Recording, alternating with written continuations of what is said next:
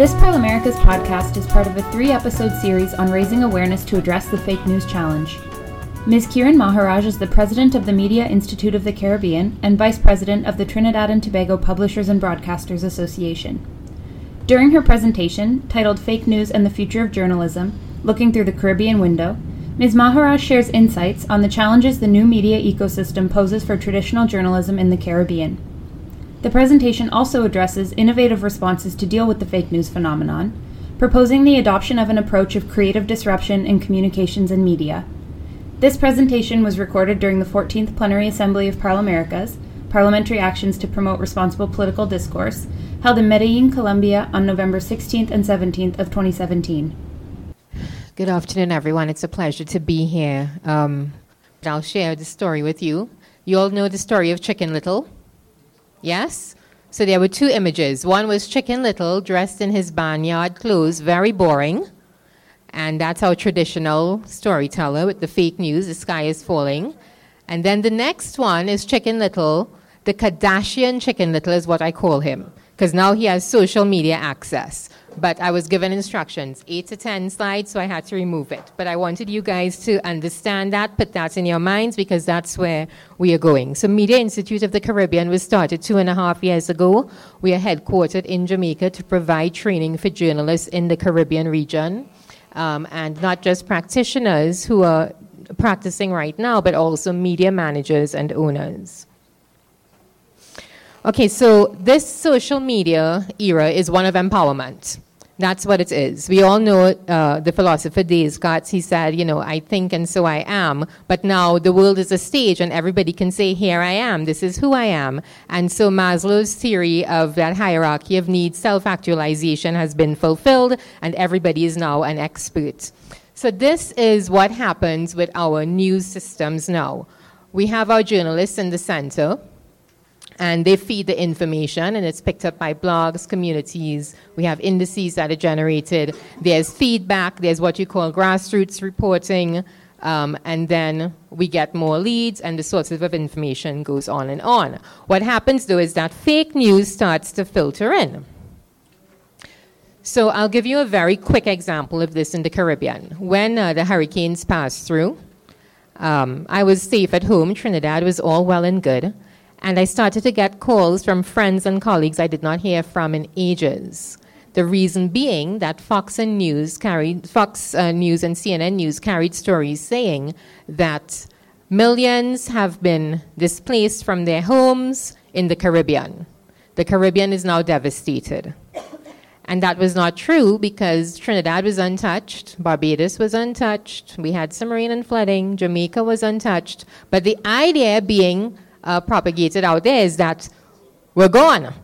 Our economies are bad, there's no more tourism, crops are gone, people have no home. So one friend called me and said, Are you in your home? Do you have a home anymore? The answer is yes, but all of that is part of the fake news um, era. There was another story when uh, President Trump just uh, took his presidency that was circulating in Trinidad that our visas were now banned. And that caused quite a, a mayhem in Trinidad and Tobago. And so the U.S. Embassy, um, you know, had to issue statements, but it was everywhere. And even the business community thought it was true because of the way it was being put out in the public domain. So we have to understand uh, the culture. I don't know what it's like in Latin America, but I can tell you in the Caribbean, um, we are very much part of the oral tradition. It's alive and well and has always been. A story will start in a village or a community that somebody stole a mango off of the neighbor's tree, and by the time it gets to the third street, somebody cut down the mango tree. So you have to understand that this is the, the community we live in. Now that kind of information is being spread on things like WhatsApp. Twitter is not very popular in Trinidad. I don't think throughout the Caribbean it's very popular. But what I can tell you is WhatsApp is very popular, hugely popular. Is that the same in your countries? Yes. So, Facebook, even, if you are below the age of 30, Facebook is no more. I have an 18 year old son. And when I said, Do you have a Facebook account? What is that, mommy? Do I look ancient? no, it's now Instagram.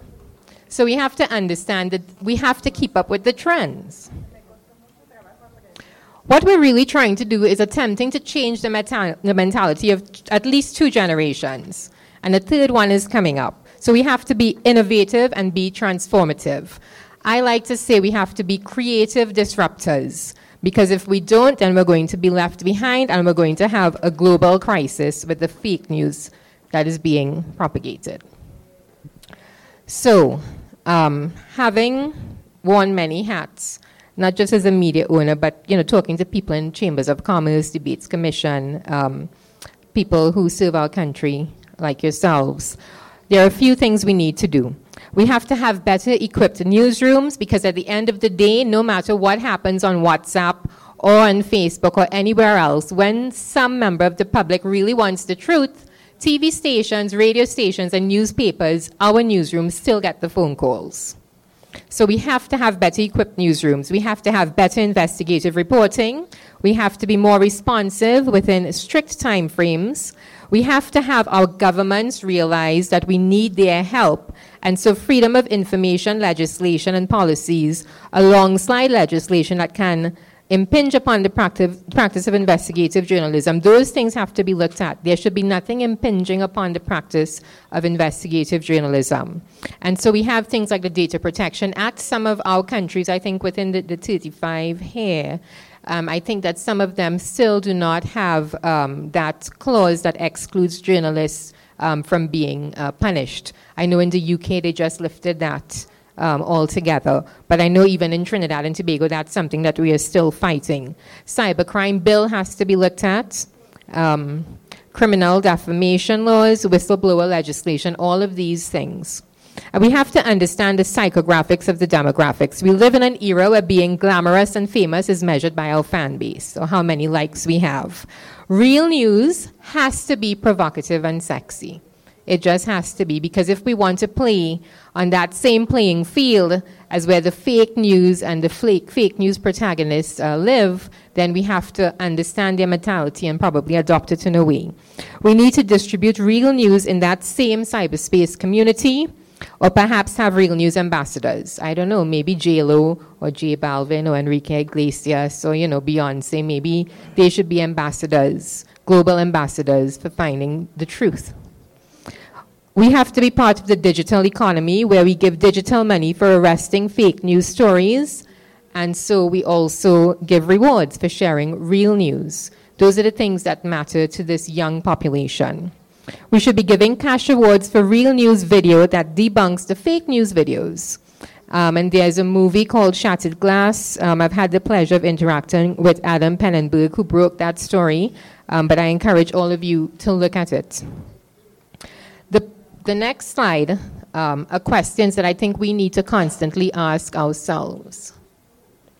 The policy is great, but is it rigorous enough to achieve the goals? So, if, legis- if legislation such as criminal defamation laws still exist in your country, you have to ask how committed are you or how committed is your country in really fighting fake news and standing by the good work of our journalists? Is there an implementation strategy that arrests the attention of the most susceptible target audiences? Is the policy guided by the same distribution and viral strategy of fake news itself? Is there a rapid response approach? Should there be one? Why is Macedonia a hub? Can the youth there be employed to fight fake news almost as a Crime Stoppers type initiative? Um, do your countries have Crime Stoppers? Show of hands. Yeah, so can we adopt that kind of, of initiative? Because remember, after the classroom and the libraries, what happens when these young people, or what happens when the population steps outside of their doors where we've just had these conversations with them? It becomes a psychological battle that is really fueled by money. The vicious circle effect is that Generation Y, Z, and the upcoming generation is already growing or grown up with the internet as parents. And if this continues, then fake news becomes real news by perception and we cannot change it. Um, I say this repeatedly. I despise parents who shut up their toddlers by giving them an iPad or an iPhone. We no longer have an era of teenagers, we have an era of screenagers. Everything happens on their mobile app screen. So we have to understand that this is not an approach where we can just sit in a room and make a decision. There has to be multiple facets and aspects to this approach. There's a big social aspect to how we deal with this problem. So I've tried to, to draw a little map here. Um, it was very interesting for me to go to the UNESCO Media Literacy Conference because UNESCO had so many initiatives that I was not aware of, that my colleagues in the Caribbean as media owners and practitioners were not aware of, and even the work that ParlAmericas is doing. You all are doing such great work that I had no knowledge about until I was asked to be here, and I really hope that out of this, um, our media houses will become more involved and more enlightened. But UNESCO has been working a lot with schools and libraries and governments. I don't know if they're working with the right types of governments um, or, or, the right wings of government, but I wanted to just share with you something that Walter Lippmann said. I do not agree with everything Lippmann says, but he did introduce this idea. If at the centers of management there is a running audit, which makes work intelligible to those who do it and those who superintend it, issues when they arise are not the mere collisions of the blind then the news is uncovered for the press or media by a system of intelligence that is also a check upon the press or media. And I think that that has become more relevant for us.